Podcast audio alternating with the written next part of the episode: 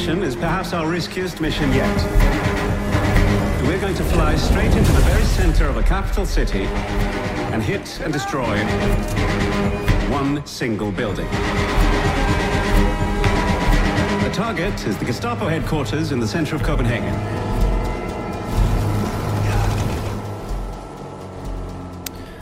Ja, det her er lyden fra den danske storfilm Skyggen i mit øje, som torsdag har premiere i de danske biografer. Den handler om en sort dag i Danmarks historien under 2. verdenskrig. Den 21. marts fløj britiske bombefly eskorteret af moskitoer over Nordsøen for at bombe Gestapos danske hovedkvarter i Sjælhuset ved Vesterport station i København.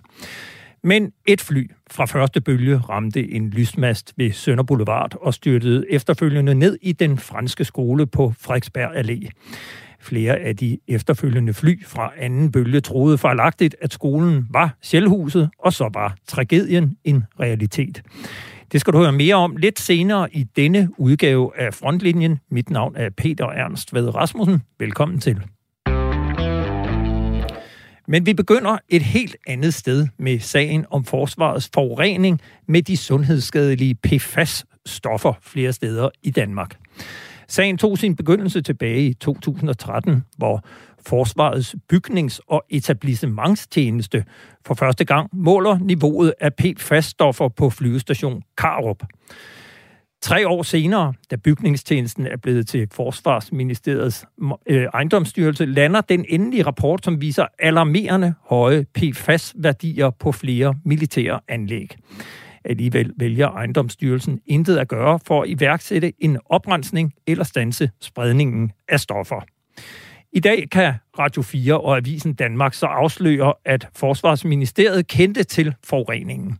I halvandet år har ministeriets embedsmænd siddet på et notat, der forklarer, at de sundhedsskadelige PFAS-stoffer kan, citat, sprede sig flere kilometer, citat slut, ud fra de militære anlæg og dermed true grundvand, vandløb og naturbeskyttede områder. I notatet står der også, at forureningerne var så alvorlige, at Forsvarsministeriet risikerede påbud om oprensning. Ligesom det blev påpeget, at, citat, der kan komme erstatningskrav fra borgere, der har lidt skade på grund af forurening, citat slut. Nu kan jeg byde velkommen til dig, Søren Meyer Jensen. Du er undersøgende journalist her på Radio 4 og med fra vores studie i Aarhus. Du har afdækket sagen om udledning af det sundhedsskadelige PFAS-stoffer på særligt forsvarets flyvestationer. Og kan du ikke først lige forklare, hvad indeholder dette notat? Øh, notatet, kort sagt, sådan som jeg læser det, det er en fuldstændig utilsløret vurdering af, hvordan det står til med de her forureninger på øh, forsvarets områder. Og det er formentlig den mest præcise beskrivelse af de her øh, PFAS-forureninger øh, mere bredt. Ja, og, og Forsvarsministeriet blev orienteret om sagen for halvandet år siden. Hvad har ministeriet foretaget sig i mellemtiden? Vi ved ikke helt præcist, hvad de har foretaget sig, men vi kan se i hvert fald, at der er et pilotprojekt for afvæve eller oprensning, som er en del af Forsvarsministeriets grønne strategi for 2021 til 2025. Det, men det har ikke materialiseret sig i noget konkret. Øh, der er ikke udvalgt et sted, hvor man skal lave oprensning eller afvæve. Men der er en, en, jeg vil kalde det en hensigtserklæring om, at vi skal altså lave det her pilotprojekt for at se, om vi kan øh, rense de her forureninger op. Men, men, men det vil sige mere en øh, reaktion på, at nu skal vi alligevel til at tænke grønt, og så har man overhovedet ikke øh, øh, renset noget som helst op. Nej, der er ikke, der er ikke lavet afværge eller, eller, eller oprensning nogen steder øh, på nuværende tidspunkt, nej. I de halvandet år, der har forsvarsministeren jo heddet Trine Bramsen, socialdemokrat. Ved I, om hun har været orienteret om sagen? Det er selvfølgelig interessant, og det er også noget, vi har spurgt Forsvarsministeriet om. Vi har spurgt øh, om Trine Bremsen. Hun er orienteret om, om det her notat, og det afventer vi altså stadig svar på. Øh, på nuværende tidspunkt må vi dog sige, at øh, vi ved simpelthen ikke, om hun er informeret om det her notat, og også nogle af de her alvorlige anbefalinger og vurderinger, som ligger deri. Jeg kan jo sådan helt personligt ikke lade være med at tænke på, halvandet år siden, det var lige efter, vi havde haft den her store skandale, også i Forsvarsministeriets ejendomsstyrelse om svindel med øh, måden, man konterede på, og medarbejdere, der havde haft sådan en skyggeøkonomi. er der nogen som helst indikationer på, om den sag i virkeligheden kan være medvirkende til, at man slet ikke har haft overskud til at koncentrere sig om noget så øh, noget helt andet som, som forurening af flyvestationer? Altså, det vil øh, jeg kan i hvert fald intet sige om det. Øh, men det kan være, at der dukker nogle dokumenter op på et tidspunkt, men det, det er ikke engang en tanke, der har strejfet mig. Nej. Men øh, det er heller ikke mig, der har et, et netmedie, der beskæftiger sig med forsvarspolitik. Øh, men for, fortæl, øh, altså sagen har jo særligt i den seneste tid har vagt betydelig opsigt på Christiansborg. Hvad siger politikerne til den seneste udvikling? Altså, Øh, fællesnævneren er klart, at de øh, undrer sig over, hvorfor de ikke er blevet, blevet orienteret om det. Øh, fordi der er nogle, altså det er jo nogle anbefalinger, hvor at ejendomsstyrelsen siger, jamen vi bør sætte gang i nogle frivillige oprensninger af det her. Vi kan få påbud fra miljømyndighederne, altså kommunerne, hvor for eksempel flyvestationerne ligger, de kan gå ind og sige, nu er det simpelthen nok, I skal rense op. Så de prøver ligesom på at være på forkant og sige, måske skal vi sætte gang i nogle frivillige oprensninger.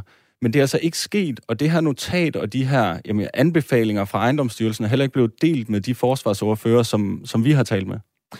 Hvad er årsagen til, at særligt de tre flyvestationer i Jylland er ramt af forurening med PFAS? Jamen altså, det er, det, det er brandøvelsespladserne, der er det største problem øh, alle steder.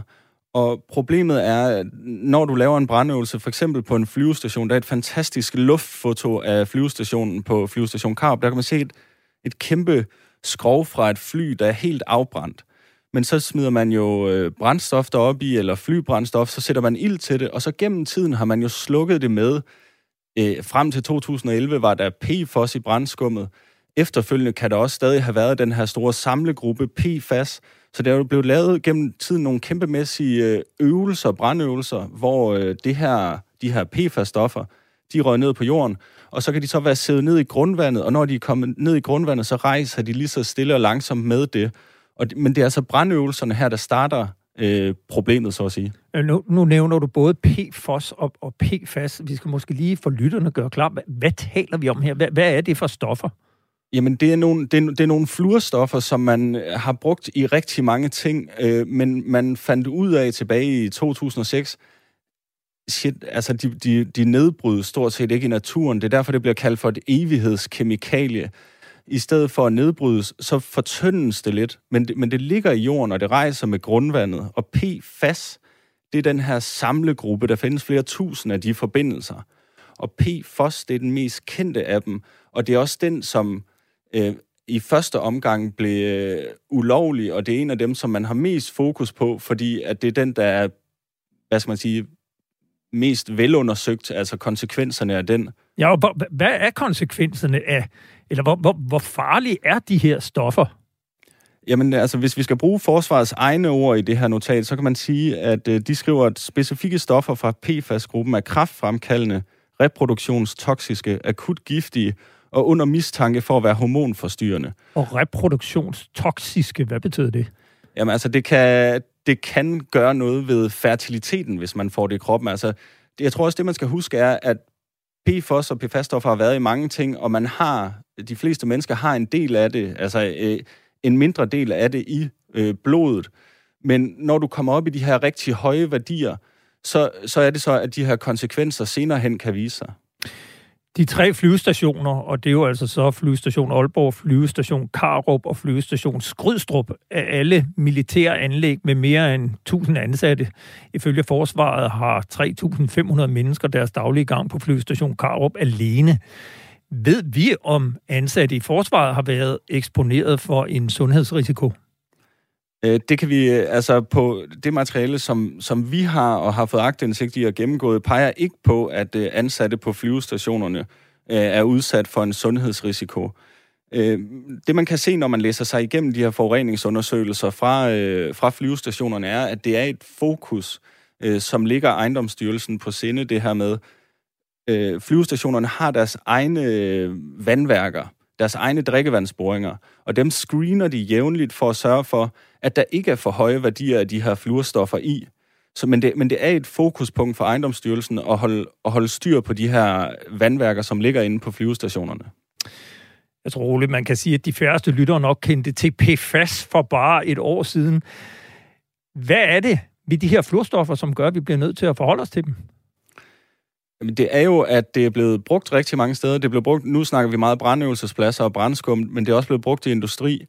Øh, og, og hele problemet af det her, som vi også var forbi før, det ikke nedbrydes i naturen, og så har det altså nogle, det kan have nogle slemme konsekvenser, hvis man får det optaget gennem fødevarer, øh, gennem øh, drikkevand, hvis man er så uheldig, at det går i drikkevandsboringerne. Man kalder dem det her de, forever chemicals, og nu er vi stille og roligt ved at øh, finde ud af, hvor mange steder er det her egentlig et problem, hvor mange steder har man de her PFAS-forureninger. Forsvaret, dem kan vi pege på, fordi de har lavet de her undersøgelser. Men mange andre steder i landet har man jo ikke lavet det endnu, så det bliver formentlig noget, som man kommer til at tale om øh, i lang tid frem. Det er min øh, umiddelbare vurdering i hvert fald. Søren Maj Jensen, journalist her på Radio 4, som har været afdækket hele den her sag. Jeg vil sige tusind tak til dig, fordi du gjorde os klogere på øh, den her sag. Jamen, det var så lidt, det var en fornøjelse. Og vi går straks videre, fordi en af de soldater, der har haft det PFAS-holdige brændskum helt inde på livet, er Morten Brandborg. Tilbage i 1990'erne var han skibschef ombord på en af marinehjemmeværnets patruljefartøjer. Som et led i træningen af nye dæksgaster samarbejdede marinehjemmeværnet med Korsør Brandskole, hvor en af opgaverne, der mødte eleverne, var en klaustrofobi- og selvtillidsøvelse. Nu kan jeg byde velkommen til dig, Morten Brandborg. Hallo, Morten. Jeg tror, vi gør det, at vi prøver at ringe Morten Brandborg op på en telefon. Det ser ud som om, han er igennem, men jeg kan ikke høre ham. Morten, er du her? Morten er ikke... Jamen, han burde være igennem her. Hallo, Morten. Sådan, så har vi Morten ja. igennem. Jeg fik præsenteret dig som en af de soldater, der har haft PFAS-holdige brandskum helt inde på livet, og du var jo altså øh, skibschef på et af marinehjemmeværnets patruljefartøjer der tilbage i 1990'erne. Og I havde de her klaustrofobi- og selvtillidsøvelser. Hvad gik sådan en klaustrofobi- og selvtillidsøvelse ud på? Det gik ud på, at vi skulle have uddannet nogle nye dækskasser i regi af hjemmeværnsskolen, og vi entrerede med Korsør Brandskole. Det var det bedste sted, vi kunne finde. Og vi var over at designe et øh, kursus af en dags varighed, som passede til vores dækskasser. Og vi besluttede også at lade den der klaustrofobi, selvtillidsøvelse, indgå i konceptet, fordi det er rigtig, rigtig vigtigt, at en øh, dækskast, han ikke viger tilbage, øh, hvis der er brand, ikke bliver bange, men øh, deltager aktivt i bekæmpelse af ulykken. For vi kan jo ikke bare ringe efter brandvæsenet. Ja, hvor, og, og, og, og hvordan fungerede den her? Hvad, hvad, hvad gik selvtillids- og klaustrofobiøvelsen ud på? Det gik ud på, at øh, der var sådan et brandhus i to etager, og øh, der fik øh, kursisterne to og to til opgave at gå ind og lære det der hus at kende, uden der var gjort noget derinde. Der var åbne, der var vinduesåbninger, så de kunne se, øh, hvordan bygningen så ud. Og da de havde gjort det, så blev det hele fyldt med skum, fuldstændig fra loft til gulv øh, på begge etager. Og så fik de til opgave at gå igennem øh, bygningen fra øverste etage ned til nederste og ud i den friske luft. Og det foregik ved, at de kommunikerede to og to, og de, førte, de havde deres hjelm foran sig, men øh, de kom jo til at sluge masser af det der let skum undervejs, og nogen blev også rigtig bange. Og det, du kalder let skum, det er altså det, som vi nu ved, er det her PFAS-holdige sundhedsskadelige stoffer? Ja, det er det der PFAS. Og, og, og du siger, at de holdt en hjelm foran sig. Det vil sige, at de gik to etager igennem et, hul, et hus, smask fyldt med PFAS-holdigt uden nogen beskyttelse andet end en hjelm, som de kunne ligesom øh, skære sig vej igennem skummet med. Ja, altså den stod jeg vifte foran sig med, og derudover så havde de jo kontakt med skummet på hænderne, hvis de ikke havde taget handsker på, og det kan jo ikke undgås, at øh, skummet også trænger ind igennem øh, branddragten, altså deres øh, beklædning. Og de var derinde i, hvad skal vi sige, alt efter hvor gode de var, så fra 3 til 6 minutter. Øh, du siger, at, øh, at at de, de ligesom bare skulle, øh, skulle skære sig igennem, men, men hvad fik de at vide om det her skum? Altså fik, fik de nogen som helst øh, informationer om, hvad der var i skummet?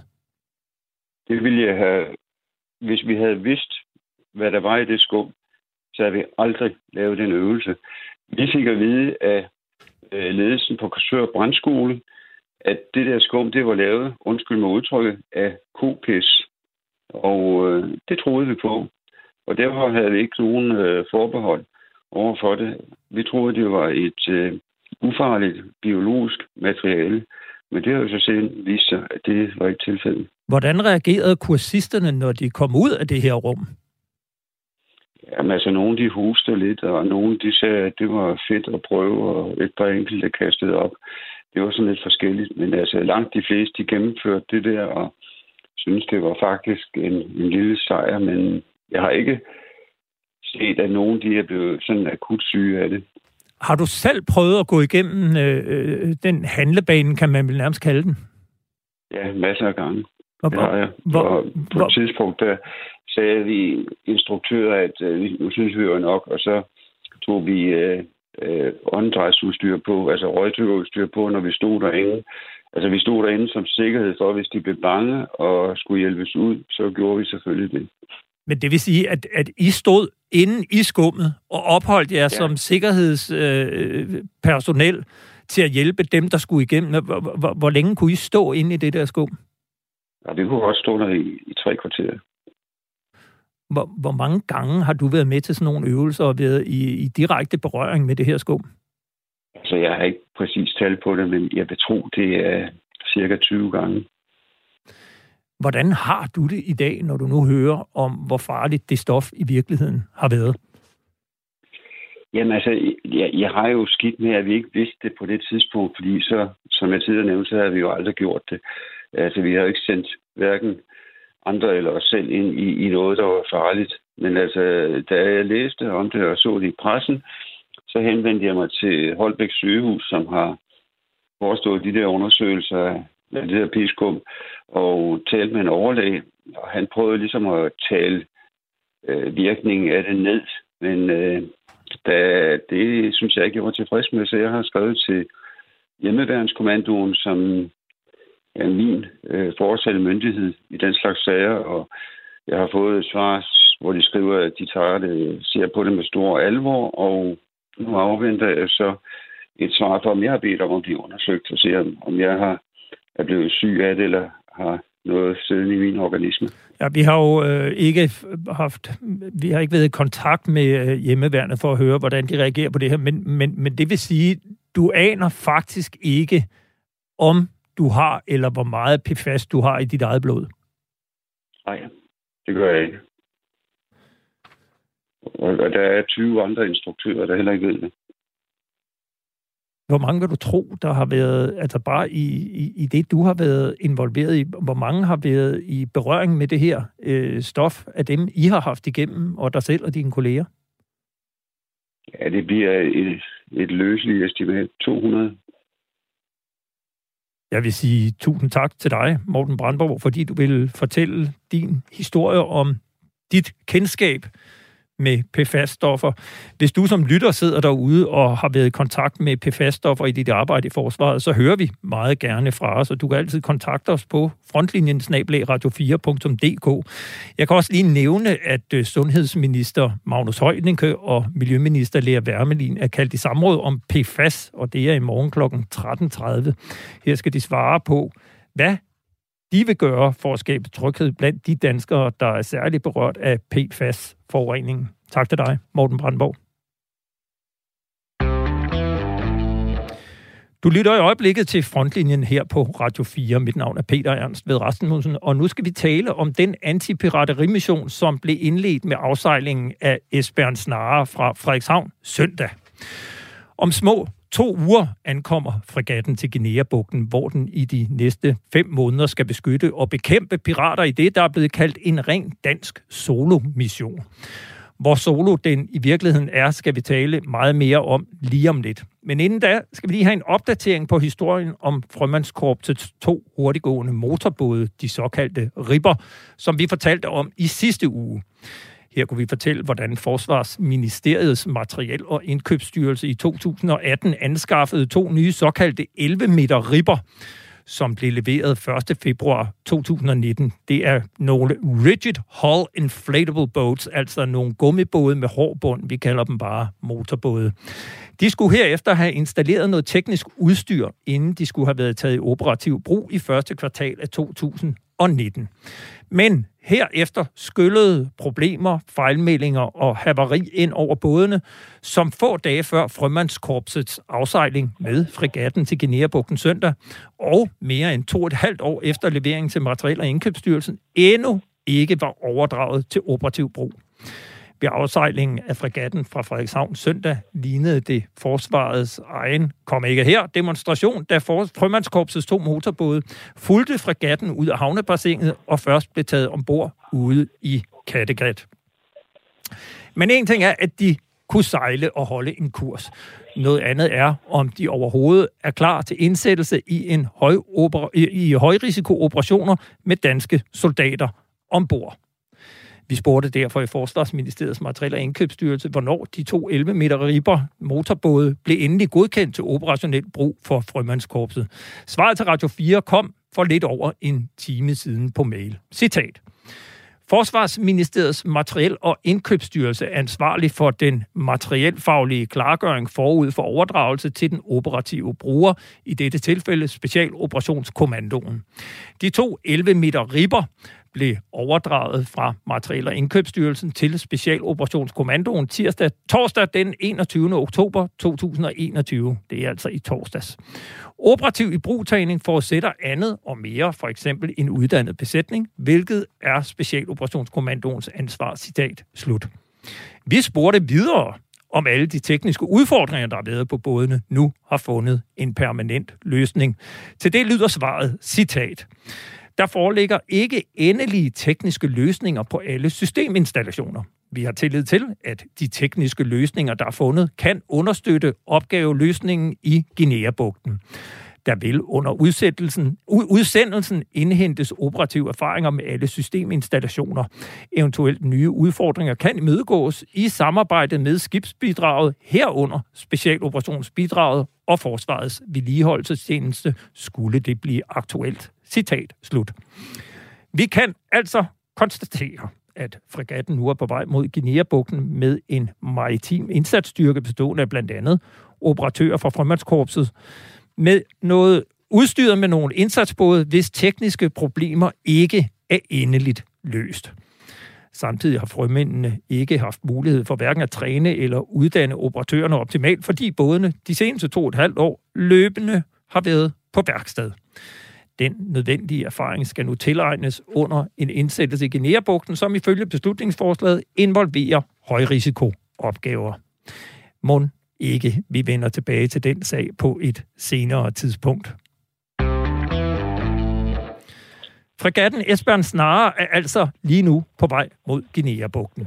Sejladsen derned tager cirka 12 dage, så piratbekæmpelsen begynder altså tidligst en gang i næste uge. Nu kan jeg byde velkommen til dig, Katja Lindskov Jacobsen. Tak skal du have. Du er seniorforsker på Institut for Statskundskab ved Københavns Universitet, hvor du blandt andet forsker i maritim sikkerhed og pirateri i Guinea-bugten. Og først og fremmest, så kunne jeg jo spørge, mener du, at den mission, Esbjørn Snare nu sejler afsted på, er den samme, som ministeren skitserede, da hun præsenterede missionen i foråret? Øh, jeg tror måske, man skal tænke det som en ændring i, hvor den primære vægtning kommer til at ligge. Sådan som jeg ser det, så kan man måske sige, at der hele tiden har været tre dimensioner. Altså der har hele tiden været et før-scenarie, hvor fregatten har haft en, øh, afskrækkelsesrolle. Øh, så man håber, at når den er sted, så betyder det, at øh, piratgrupperne er mindre tilbøjelige til at blive fristet til at lave angreb. Men der har også hele tiden været et underscenarie, kan man kalde det, hvor øh, fregatten for eksempel kan hjælpe med at komme nødstede besætningsmedlemmer til undsætning. Det så vi faktisk i går, tror jeg. Ikke den danske fregat selvfølgelig, men øh, den russiske flåde, der kom nogle besætningsmedlemmer til undsætning, for eksempel hvis de er gået i Citadel. Og så der, hvor man nok kan sige, at øh, vægtningen har ændret sig, det er ligesom, hvad der så skal ske efter, altså så før, under og efter. Øhm, og der må man sige, der er det så ikke ligesom fokus længere, at vi skal fange pirater, men der er stadigvæk øh, nogle spørgsmål i forhold til, hvad vi så vil gøre i det felt, der ligesom ligger mellem afskrækkelse og anholdelse. Altså vil vi beslaglægge våben, vil vi tage deres øh, speedbåd, vil vi forsøge at ødelægge de Yamaha-motorer, som er, og de spørgsmål tror jeg er nogle, vi kommer til at høre mere til. Og, og hvad er årsagen til, at øh, missionen, om jeg så må sige, så har ændret sig på den måde, som du gør opmærksom på? Mm, altså måske, hvis man kort kan sige det, så tror jeg måske, der er to årsager. Den ene er, at øh, ministeren jo oprindeligt skitserede, at hun ønskede en, en bredere, hun ønskede at samle en koalition, og det er jo ikke sket. Øh, vi sejler afsted på, i, en, i en national ramme, dermed ikke sagt, at der ikke er andre sted. Øh, Italien øh, er der nede nu, er på vej hjem. Frankrig er der. Der er en masse andre sted. Rusland, som jeg lige som vi ikke snakker så meget om. Øh, så den der koalition, som ligesom øh, var den oprindelige tænkte ramme, den er, så, den er der jo ikke. Øh, og det andet er så, at det nok har vist sig måske øh, utrolig vanskeligt at få for eksempel overdragelsesaftaler på plads.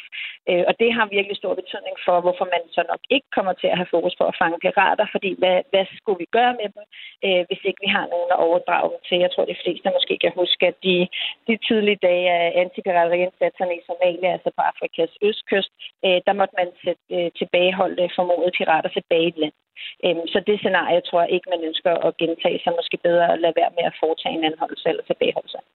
Vi har jo på Olfi og Radio 4 afdækket, hvordan de motorbåde, som frømandskorpset bruger til at bore skibe, altså eksempelvis et handelsskib, der er blevet kapret af pirater, og hvor øh, nogle besætningsmedlemmer må være gået i citadel, at de både de bruger til det her, at de har været øh, udsat for massive problemer, og efter to og et halvt år øh, først nu er blevet overdraget i torsdags.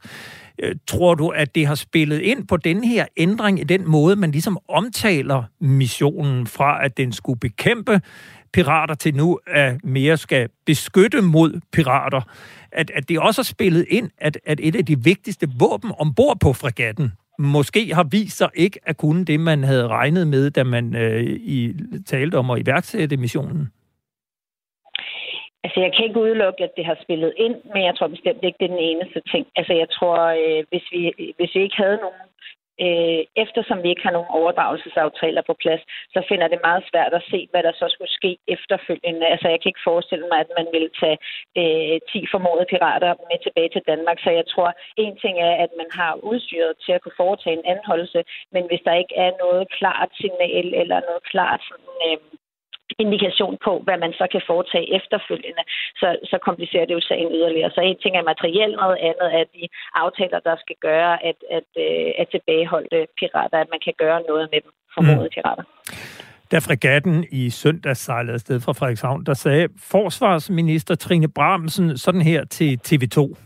Det vigtige for mig, det er, at der er et tæt samarbejde og en tæt koordination, og det har vi fået opbygget over øh, de seneste måneder, så vi sikrer, at, at man selvfølgelig ikke sejler præcis de samme steder, og at man kan koordinere, hvis der pludselig er situationer, hvor man har behov for at udveksle oplysninger eller komme hinanden til undsætning. Katja Lindskov Jacobsen, altså både Italien, som du nævnte, men også Storbritannien, Frankrig og Rusland har sømilitære bidrag i Guinea-bugten. Hvor stærkt er samarbejdet i Guinea-bugten om piratbekæmpelse mellem de lande, som er til stede dernede? Mm. Altså, jeg tror med fordel, jeg er sådan set enig i, i ministerens udtalelse om, at der er en koordinering. Jeg tror bare med fordel, man kan tænke i to spor. Altså, så en af koordinering af tilstedeværelse, og noget andet er koordinering af tilgang. Og når det kommer til til altså, den egentlige tilstedeværelse, så er det rigtigt, at så er der forskellige fora, og det har der også været i noget tid, så det er ikke kun noget, vi har set de sidste par måneder, men noget, der måske er vokset på til. Så, så der er forskellige fora, hvor øh, flådetilstedeværelse præsenteres og koordineres. Øh, Rusland annoncerede deres tilstedeværelse på et møde i det, der kaldes SHADE, øh, Shared Awareness and Deconfliction Forum, øh, som ligesom er øh, en, en kopi af noget, vi øh, kender fra Somalia. Så der bliver koordineret øh, på tilstedeværelsesniveau. Men det, der så øh, den underliggende forskel er mere i de tilgang, der er. Øh, så, så Italien og Danmark er ligesom de eneste, der har flådebidrag i Guinea-bugten, der primært har fokus på det, man så måske kan kalde direkte antifirateri, øh, hvorimod andre nationer har mere Øh, mere vægt på sådan et øh, langsigtet antipirateriperspektiv. Så den franske flåde har en stor øvelse øh, nu, hvor det ligesom øh, aktiverer hele den regionale struktur og træner øh, kyststaternes flåde, og det har den amerikanske flåde også, så nogle laver bilaterale øvelser. Så man kan sige, at der er en koordinering af tilstedeværelsen, men under det er der altså nogle forskellige tilgange, hvad man bruger den tilstedeværelse til. Nu har vi jo lige hørt om sådan en optrapning af konflikten mellem Rusland og NATO, altså hvor Rusland har trukket sine, eller smidt NATO ud af det kontor, der var ikke lukket det ned for NATO i, i Moskva, og at, at, at der ikke er repræsentanter for, for Rusland i NATO mere i Bruxelles. Øh, er der eksempler på, at, at den russiske flåde i Guinea-bugten kan samarbejde med nogle af de lande, som er til stede dernede, som eksempelvis er NATO-medlemslande? Øh, man kan sige, at de har i hvert fald valgt at præsentere og annoncere deres tilstedeværelse på et forum, hvor øh, amerikanerne lige på det tidspunkt, da Rusland præsenterede, var dem, der sad ved bordenden sammen med Cameroon, tror jeg det var. Øh, så på den måde kan man sige, det havde de jo ikke øh, behøvet at gøre, hvis ikke de havde lyst til at annoncere, at de også ville øh, være til stede i Guinea-bugten i oktober. Øhm, så på den måde, og ud over det, så ved jeg ikke, hvor meget, øh, hvor meget koordinering der er. Jeg tror, man må kigge nærmere på det case, der har været i går, hvor så vidt jeg kan se på de seneste nyheder, jeg har ikke haft tid til at følge med i detaljer i dag, men øh, så virker det som om, at det er den russiske flåde, der, der har hjulpet øh, besætningen. Øh, ikke går under et piratangreb. Så, så det skal man da helt sikkert se nærmere på, øh, hvad, hvad Ruslands rolle bliver i det. Og her til sidst, øh, vi har jo spurgt i Forsvarsministeriet, hvorfor det ikke lykkedes at skabe en international mission, som håbet var ved præsentationen i marts. Og der svarer Forsvarsministeriet også, at citat, Forsvarsministeriet kan ikke oplyse om indholdet af fortrolige samtaler med andre nationer, citat slut. Hvad tror du, af forklaringen på, at andre vestlige lande ikke har haft en interesse i at skabe en fælles international mission? Øh, jeg tror til dels, det hænger sammen med, med det, jeg forklarede før, om at der er forskellige tilgange i vægtningen af det direkte og det langsigtede øh, antipirateri, og så må man også sige, at der er nogen, der bare prioriterer de bilaterale programmer, de bilaterale aftaler og de, de store øvelser, øh, og Danmarks fokus har ligesom øh, været, at, at man i hvert fald med flådebidraget vil have en meget direkte øh, antipirateriindsats. Og der skal man så også huske på, at, at Danmark jo stadigvæk har den langsigtede øh, antipirateri fokus, men bare mere i vores øh, indsatser til lands og kapacitetsopbygning, som vi så foregår med øh, altså, hvad hedder det, freds- og stabiliseringsfondsregi. Så det er ikke sådan enten eller ting. Det er mere et spørgsmål om, hvad fokus er for det danske flådebidrag. Øh, og det er anderledes, end, end det er for, for mange af de andre lande, som er til stede. Jeg vil sige tak til dig, Katja Lindskov Jacobsen. Du er seniorforsker på Institut for Statskundskab ved Københavns Universitet, hvor du blandt andet forsker i maritim sikkerhed og pirateri i Guinea-bugten. Selv tak. Tak fordi jeg måtte med. Du er velkommen. Tilbage i april sendte vi en udgave af Frontlinjen, som var en lille smule speciel, fordi ingen ville tale med os om den sag, som vi tog op i programmet, og som jeg og min kollega Kasper Junge Vester havde afdækket på Olfi. Den handlede om, hvordan kronprins Frederik og hans ven Jeppe Handværk under Smukfest i Skanderborg inviterede rapgruppen Suspekt til at give en gratis koncert i forbindelse med en prisuddeling i Anders Lassen-fonden. Det er en fond, som har til formål at belønne betydningsfuld militær indsats, samt støtte og opmuntre til skadekommet dansk militært personel. Fonden har kronprinsen som protektor. I bestyrelsen sidder cheferne for Frømandskorpset og Jægerkorpset, og fondens formand er Jeppe Handværk, som udover at være ven med kronprinsen og gudfar til prins Christian, også sælger militært udstyr til forsvaret for millioner af kroner. Og herunder altså også de meget omtalte ribber motorbåde til Frømandskorpset, som endnu ikke er fuldt ud operative. I marts 2019 gav Suspekt så denne gratis koncert for Anders Lassenfonden, og to måneder senere inviterede fonden Suspekt til at få en vild aktivitetsdag hos Frømandskorpset. I den forbindelse lejede Anders Lassenfonden en helikopter, så Suspekt kunne få lov at springe i vandet og lave et såkaldt watercast fra den flyvende helikopter. Det fandt vi yderst interessant, alt den stund, at Anders Lassenfonden altså har til formål at støtte betydningsfuld militær indsats. På Olfe skrev vi derfor til Civilstyrelsen og spurgte, hvorvidt leje af en helikopter til fornøjelse stemte overens med fondens fundats og formål. Nu kan jeg byde velkommen til dig, Kasper Junge Vester. Du er min kollega på Olfi, og kan du ikke fortælle os, hvad svarede Civilstyrelsen egentlig på det spørgsmål, som du sendte til dem? Jo tak, det, det kan jeg godt. Jamen de svarede sådan set ikke øh, farligt meget, øh, fordi de behandler jo ikke den slags sager i offentligheden, men, men det vi kan konstatere, det er, at de på baggrund af min henvendelse øh, indledte en undersøgelse af, af fonden og af det her konkrete arrangement. Så, og, så det er sådan set det, der kom ud af det i første omgang. Og, og hvordan øh, indledte de sådan en undersøgelse? Jamen det gjorde de ved at tage kontakt til, til Jeppe Handværk, fordi man, de ting, vi ligesom har skrevet, og, og den tvivl, vi såede om, hvorvidt øh, den her helikopter og det her arrangement var i overensstemmelse med, med fondens fundats, det var åbenbart nok til, at de gerne vil have svar på nogle spørgsmål øh, om det konkrete arrangement. Øh, så, så, så de udbad sig egentlig nogle svar fra øh, Anders Lassen-fonden, som så blev besvaret af, af Jeppe Handværk i øh, juni måned. Og hvad skrev Jeppe Handværk som forklaring på, øh, hvorfor at øh, Anders Lassenfonden havde lavet en civil helikopter øh, bruge til suspekt.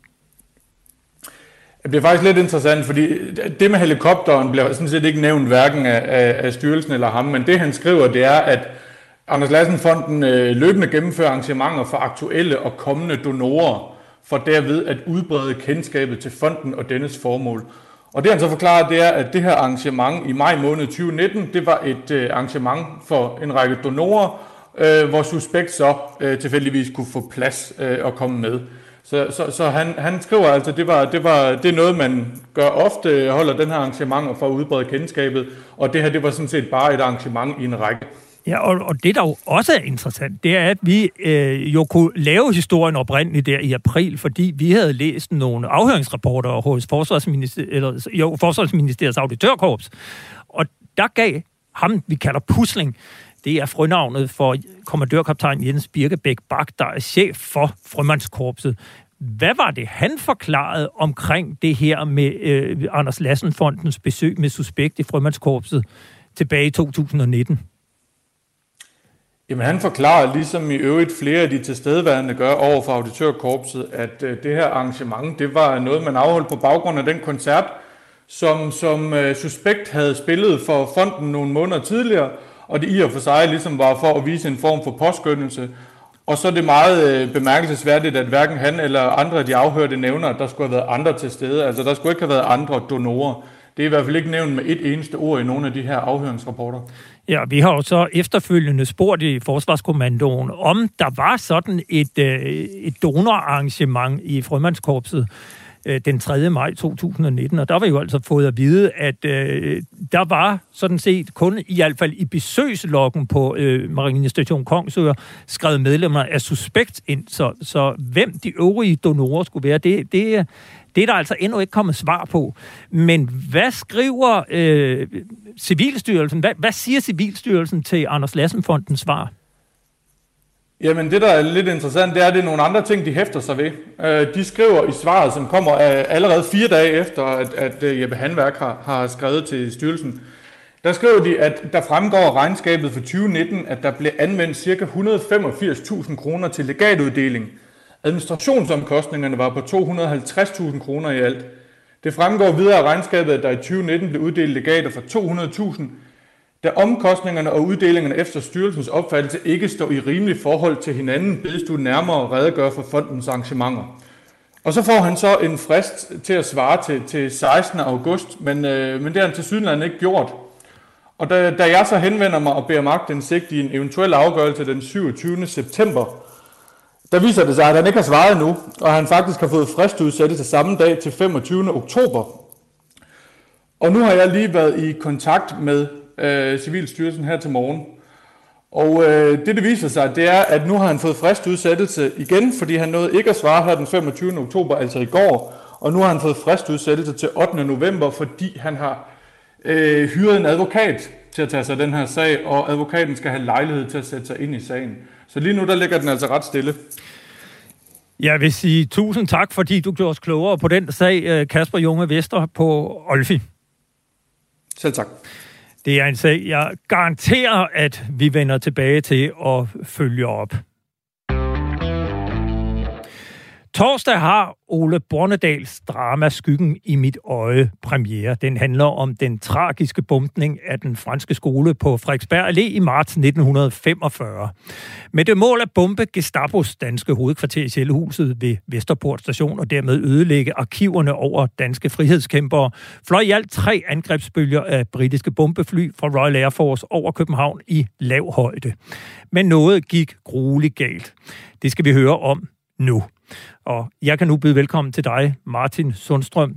Du har ikke haft noget at gøre med selve filmen Skyggen i mit øje, som fortæller en fiktiv historie omkring den historiske tragedie. Til gengæld så har du lavet den meget roste dokumentarfilm Angrebet på Sjælhuset, og i den forbindelse har du talt med rigtig mange øjenvidner til ulykken. Men lad os begynde med historien. Hvad skete der egentlig i København den 21. marts 1945? Jamen, det er vel den største tragedie i nyere tid, altså i Danmarks historie. Øh, der omkommer et par hundrede mennesker, der er 300 såret, der er 900 mennesker, der øh, får smadret deres øh, lejlighed og boligblokke. Så, så det er den største tragedie i, i nyere tid øh, i Danmark, hvis man skal helt op på det højeste niveau. Og så konkret, jamen der er det jo så et angreb på tyskernes hovedkvarter i København. Øhm, som så går galt, øh, hvor et, et fly rammer en mast og kommer til at, øh, øh, at styrte ved den franske skole, Jean d'Arc-skolen på Frederiksberg. Øh, der kommer noget rødudvikling, og de efterfølgende bølger af fly øh, kommer til at bombe der i stedet for. Så de bomber en, øh, en skole med børn. Ja, det er jo en, øh, en, en forfærdelig historie. Øh, hvorfor vil Royal Air Force gerne bombe Shellhuset? Jamen, det ved de faktisk heller ikke fordi at de har lavet nogle beregninger. De har spurgt deres folk øh, om, hvad sker der, hvis vi skal angribe en bygning midt i København? Øh, og så siger deres eksperter, de sidder og analyserer på det her, så siger de, at det her, det kan gå grueligt galt. Altså, vi kommer med 40 fly, hvis halvdelen bliver skudt ned, så bliver hele København sat i brand. Øh, så vores bedste estimat er, at der vil dø 300 uskyldige mennesker. Det, det, deres, det siger de på forhånd? Det siger de på forhånd, ja. Og, øh, og derfor så melder de tilbage til modstandsbevægelsen øh, i Danmark, i København, og siger, prøv at høre gutter, der er rigtig mange, der vil dø ved det her angreb. Er det vidderligt nødvendigt? Øh, så de, de giver beslutningen tilbage til den danske modstandsbevægelse. Øh, de giver den tilbage til, øh, til lederen. Øh, på det tidspunkt af Københavnsbevægelsen, der sidder i Københavnsbevægelsen, som hedder Ole Lipmann. Han skal så på jorden lave vurderingen øh, cost-benefit. Hvad får vi ud af det her kontra den kæmpe risiko, øh, der er ved det? Og han vurderer altså, at øh, den danske modstandsbevægelse på Sjælland står over for en umiddelbar optravling. I løbet af februar 45 er der rigtig mange højstående folk, der er blevet øh, anholdt og taget af tyskerne. Øh, der er aflytninger af de tyske linjer, som modstandsbevægelsen gør, der indikerer, at tyskerne i slutningen af marts vil lave en kæmpe razzia øh, i København og, og simpelthen tage hele modstandsbevægelsen. Og, og, og hvor mange taler vi om her? Altså, hvor mange var potentielt øh, i fare for at blive taget af tyskerne? Det er et rigtig godt spørgsmål, og det er der nok ikke rigtig nogen, der ved, fordi tyskernes arkiver øh, brænder, øh, og, og vi har aldrig fra tysk side fundet ud af...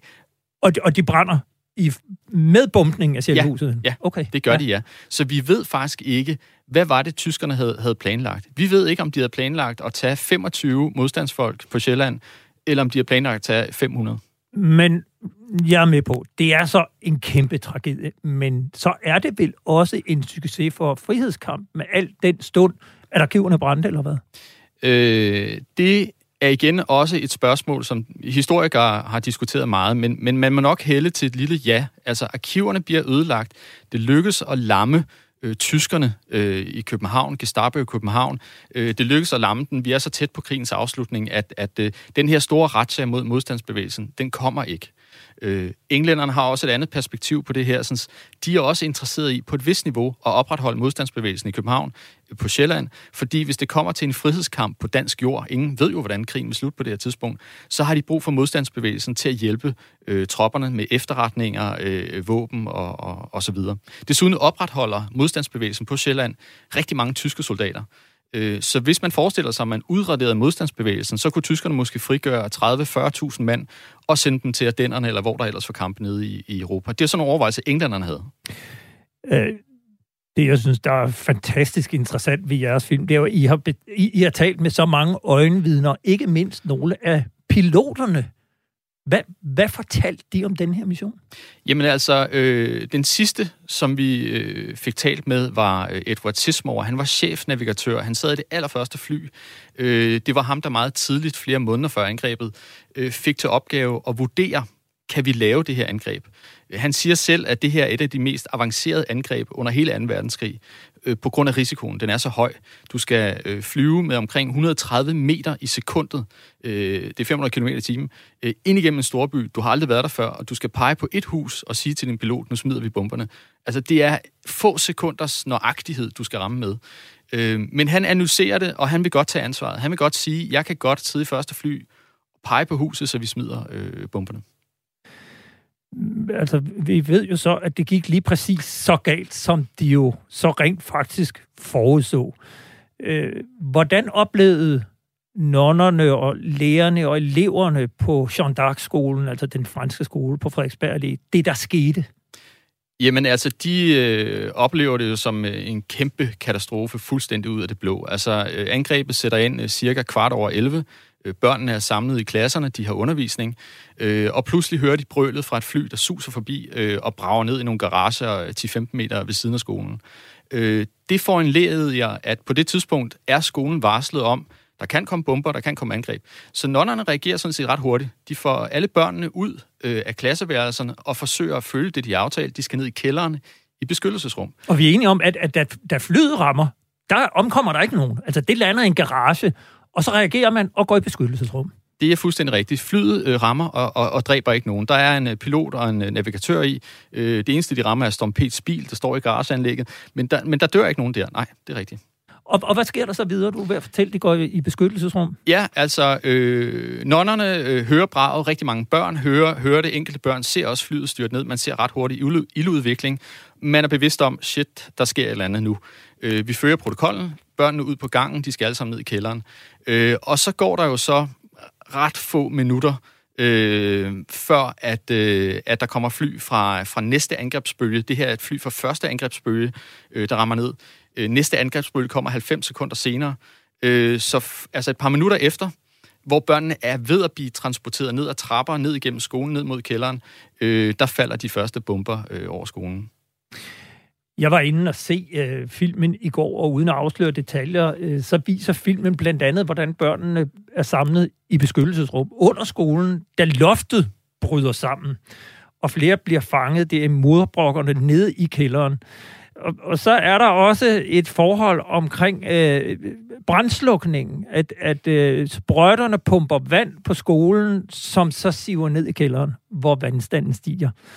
Og igen, uden at jeg skal afsløre noget som helst, så kan man i hvert fald sige, at der var pludselig et andet element, der drejede sig om vand, der steg op fra bunden. Øh, hvor meget er det noget, som er taget fra virkeligheden, eller er det ren fiktion? Nej, det er ikke ren fiktion, det er desværre taget fra virkeligheden af. Øhm, øh, eksperter, historikere og andre, der har beskæftiget sig med det her, øh, vurderer, at der er cirka 200 børn og nonner, der når ned i kælderen, øh, før der falder så mange bomber, at folk bare flygter ud af skolen. Øh, så der er omkring øh, 200 børn i kælderen, Øh, og øh, der kommer nogle kollaps, ikke nødvendigvis sammen med bomberne, men der er, øh, de rammer lidt i etapper. Øh, så der kommer nogle kollaps, der fanger dem i murbrokker. Øh, og det, der sker, er, altså den primære årsag til, til det, der sker, er, at der går vandrør øh, ned igennem kælderen og igennem hele skolen. Så det vil sige, at børnene fortæller, at de kan mærke det varme radiatorvand, der bare langsomt stiger dem omkring anklerne. Øh, og vi havde et interview i vores film med en, der hedder Annelise Gruppe, som, som fortæller, hvordan er vandet på et tidspunkt når hende op til hagen, og hun er øh, 6 år på det tidspunkt. Øh, så børnene søger altså opad på stole og skamler, og hvad der nu er i kælderen, samtidig med, at bygningen begynder at bræse ned opfra. Øh, så pludselig opstår der sådan nogle små, ubehagelige lommer, øh, hvor du ikke kan komme ud fra. Du er omgivet af murbrækker, murbrokker, og, og, og vandet stiger altså bare. Og, og ja, øh, sprøjterne hjælper til. Øh, i, i, hvilken, I hvilke forhold er svært at sige. Det er formentlig øh, øh, vandforsyningen til selve skolen, der gør det meste. Det er jo et ubeskriveligt mareridt at, at høre om. Øh, hvis vi tager sådan lidt, lidt fakta ind, hvor, hvor mange fly og, og bomber kommer rent faktisk frem til Sjælhuset, fordi jeg kan forstå, at der er nogle af piloterne i anden bølge, der er klar over, at det er det forkerte mål, de er ved at bombe. Og så fortsætter de. Og, og, og på mig virker det som om, at der også er nogen fra tredje bølge, som rent faktisk kommer til det rigtige mål. Kan du prøve at sætte nogle, nogle tal på, hvor mange kommer ind til selvhuset, hvor mange bomber rammer selvhuset, og hvor mange er det egentlig, der kaster deres bomber over Jean d'Arc-skolen? Øh, ja, jeg kan godt godt give et, et kvalificeret bud på det. Der er ikke helt konsensus omkring, hvor bomberne rammer osv., men hvis man tager udgangspunkt i brandvæsenet øh, i København og på Frederiksberg, under oprydningsarbejdet, der forsøger de at notere, hvor i bygningerne falder bomberne. Så, vi, så ud fra brand, brandvæsenets protokoller kan vi få et nogenlunde præcist billede af. Det er fagfolk, de er, de er på stedet. Øh, og det ser ud som om, at øh, øh, Gestapos hovedkvarter, Selvhuset, bliver ramt af, af otte bomber. Øh, og de bliver ramt af, der, der er syv fly i første angrebsbølge, seks i den næste og syv i den sidste. Øh, så de fleste af flyene i første angrebsbølge, de rammer målet. Der er en, der rører ud i St. Jørgensø, der er en, der rammer ved siden af over et teknologisk institut, hvor der dør et par mennesker. Øh, så de fleste fly fra første bølge øh, rammer. Men der er et fly, der rammer en mast, øh, og som styrter ved den franske skole. Øh, så ingen fly i første bølge rammer skolen. Næste bølge, der kommer, der er der seks fly i. Og, øh, og der er et fly, som smider de to første bomber på skolen. Øh, derefter kommer tredje bølge, øh, og der er fem ud af syv fly, der rammer Frederiksberg. Jeg vil godt lige nå at spille et lille klip fra Dansk Filmavis fra 1945, som altså er nazistisk produceret. Under den 21. marts rettede en gruppe engelske bombeflyvere et pludseligt angreb på København. I byens centrum blev flere bygninger truffet, og folk på gaden blev beskudt af flyvemaskinernes maskingeværer. I BBC's danske udsendelse fra London den samme aften blev det udtalt, at Royal Air Force med dette angreb havde ragt det danske folk en hjælpende hånd. Her er resultaterne af denne hjælpeaktion. 83 uskyldige børn og ca. 50 voksne københavnske borgere blev ofre for luftangrebet. Ja, således altså øh, Dansk øh, Filmavis. Jeg kunne godt tænke mig her afslutningsvis at spørge dig, øh, hvad står stærkest for dig, når du tænker på tragedien med al den viden, som du har i dag om den begivenhed? Øh, jamen altså, det, det er meget svært at sige. Jeg, jeg blev også spurgt om det her, her for lidt siden. Altså, jeg, jeg vil sige, jeg synes, hvorfor er man fascineret af den her tragedie, og det har jeg tænkt over. Jeg, jeg tror, det er fordi, at den sætter krigens gro fuldstændig. Den blotter krig, hvad krig er, fuldstændig. Altså, det er døde børn. Og, og, og i øjnene på de her døde mødre, der leder efter deres børn, og, og fædre, der dør, mens de forsøger at redde dem ud, altså, der, der, er der, ikke, der, der bliver det sort-hvidt. Krig er noget værre noget. Øh, og, og al politik og, og, og, og stormagts øh, øh, sådan noget, det falder fuldstændig til jorden. Altså, den her katastrofe eksponerer, hvad krig er i dens væsen. Og jeg tror, derfor har den en, en, en eviggyldig øh, værdi, fordi den afskrækker os. Det er vel også det tydeligste eksempel på, hvad krig var i Danmark i 45. Du har fuldstændig ret. Altså det er her, at krigen, som andre i andre store byer i hele Europa oplever igennem øh, de sidste par år, krigen kommer til Danmark. Altså det er jo, det er jo her, vi mærker, at folk de dør. Øh, så det er for alvor her, at, at Danmark, Danmark oplever krigens gro, kan du sige. Har du selv set Skyggen i mit øje? Jeg har desværre ikke set den endnu, men øh, det glæder mig til. Skal du ind og se den? Ja, jeg vil meget gerne se den. Hvad er dine forventninger til filmen? Jamen altså, jeg, jeg håber da, at, at, at Ole Bornøl har lavet en, øh, en rigtig god film, som, øh, som ikke, du ved, tager sig alt for mange fantasifriheder, som Ole Bornedal nogle gange gjorde med 1864, som jeg ikke synes var vellykket. Men altså, tilbagemeldingerne er jo, det virker som, som et sobert værk, altså, så ja, det glæder mig til. Jeg kan i hvert fald sige, at øh, den har rigtig, rigtig mange scener, som tydeligvis er taget direkte ud af historien. Så er den selvfølgelig bygget op om en fiktiv historie, som med filmens dramaturgi skal passe sammen. Om, om, man, om det lykkes eller ej, det kan man jo selv vurdere, men den får i hvert fald øh, premiere på øh, torsdag. Du skal have tusind tak, fordi du kom ind. Selv tak. Tilbage er der bare at sige, at øh, du har lyttet til Frontlinjen. Vi er tilbage på næste tirsdag kl. 11.05 med nyt i den efterhånden noget sparede sag om Anders Lassenfonden, som altså har kronprins Frederik som protektor. Vi kommer helt sikkert også til at tale om mysteriet på Forsvarsakademiet, om ikke fyringen af Peter Viggo Jacobsen. I morgen er der åbent samråd om sagen, og på fredag interviewer jeg kontradmiral Henrik Ryberg, som er chef for Forsvarsakademiet. Så må vi se, hvor meget han kan og vil sige om den sag. Husk også, at du kan lytte til alle tidligere udgaver af Frontlinjen i din podcast-player eller ved at besøge radio4.dk-frontlinjen. Har du ris eller ros eller idéer til emner, som vi bør tage op her i programmet, så kan du sende en mail til frontlinjen radio4.dk. Tilbage er der bare at sige tak, fordi du lyttede med, og på glædelig genhør samme tid, samme sted om en uge.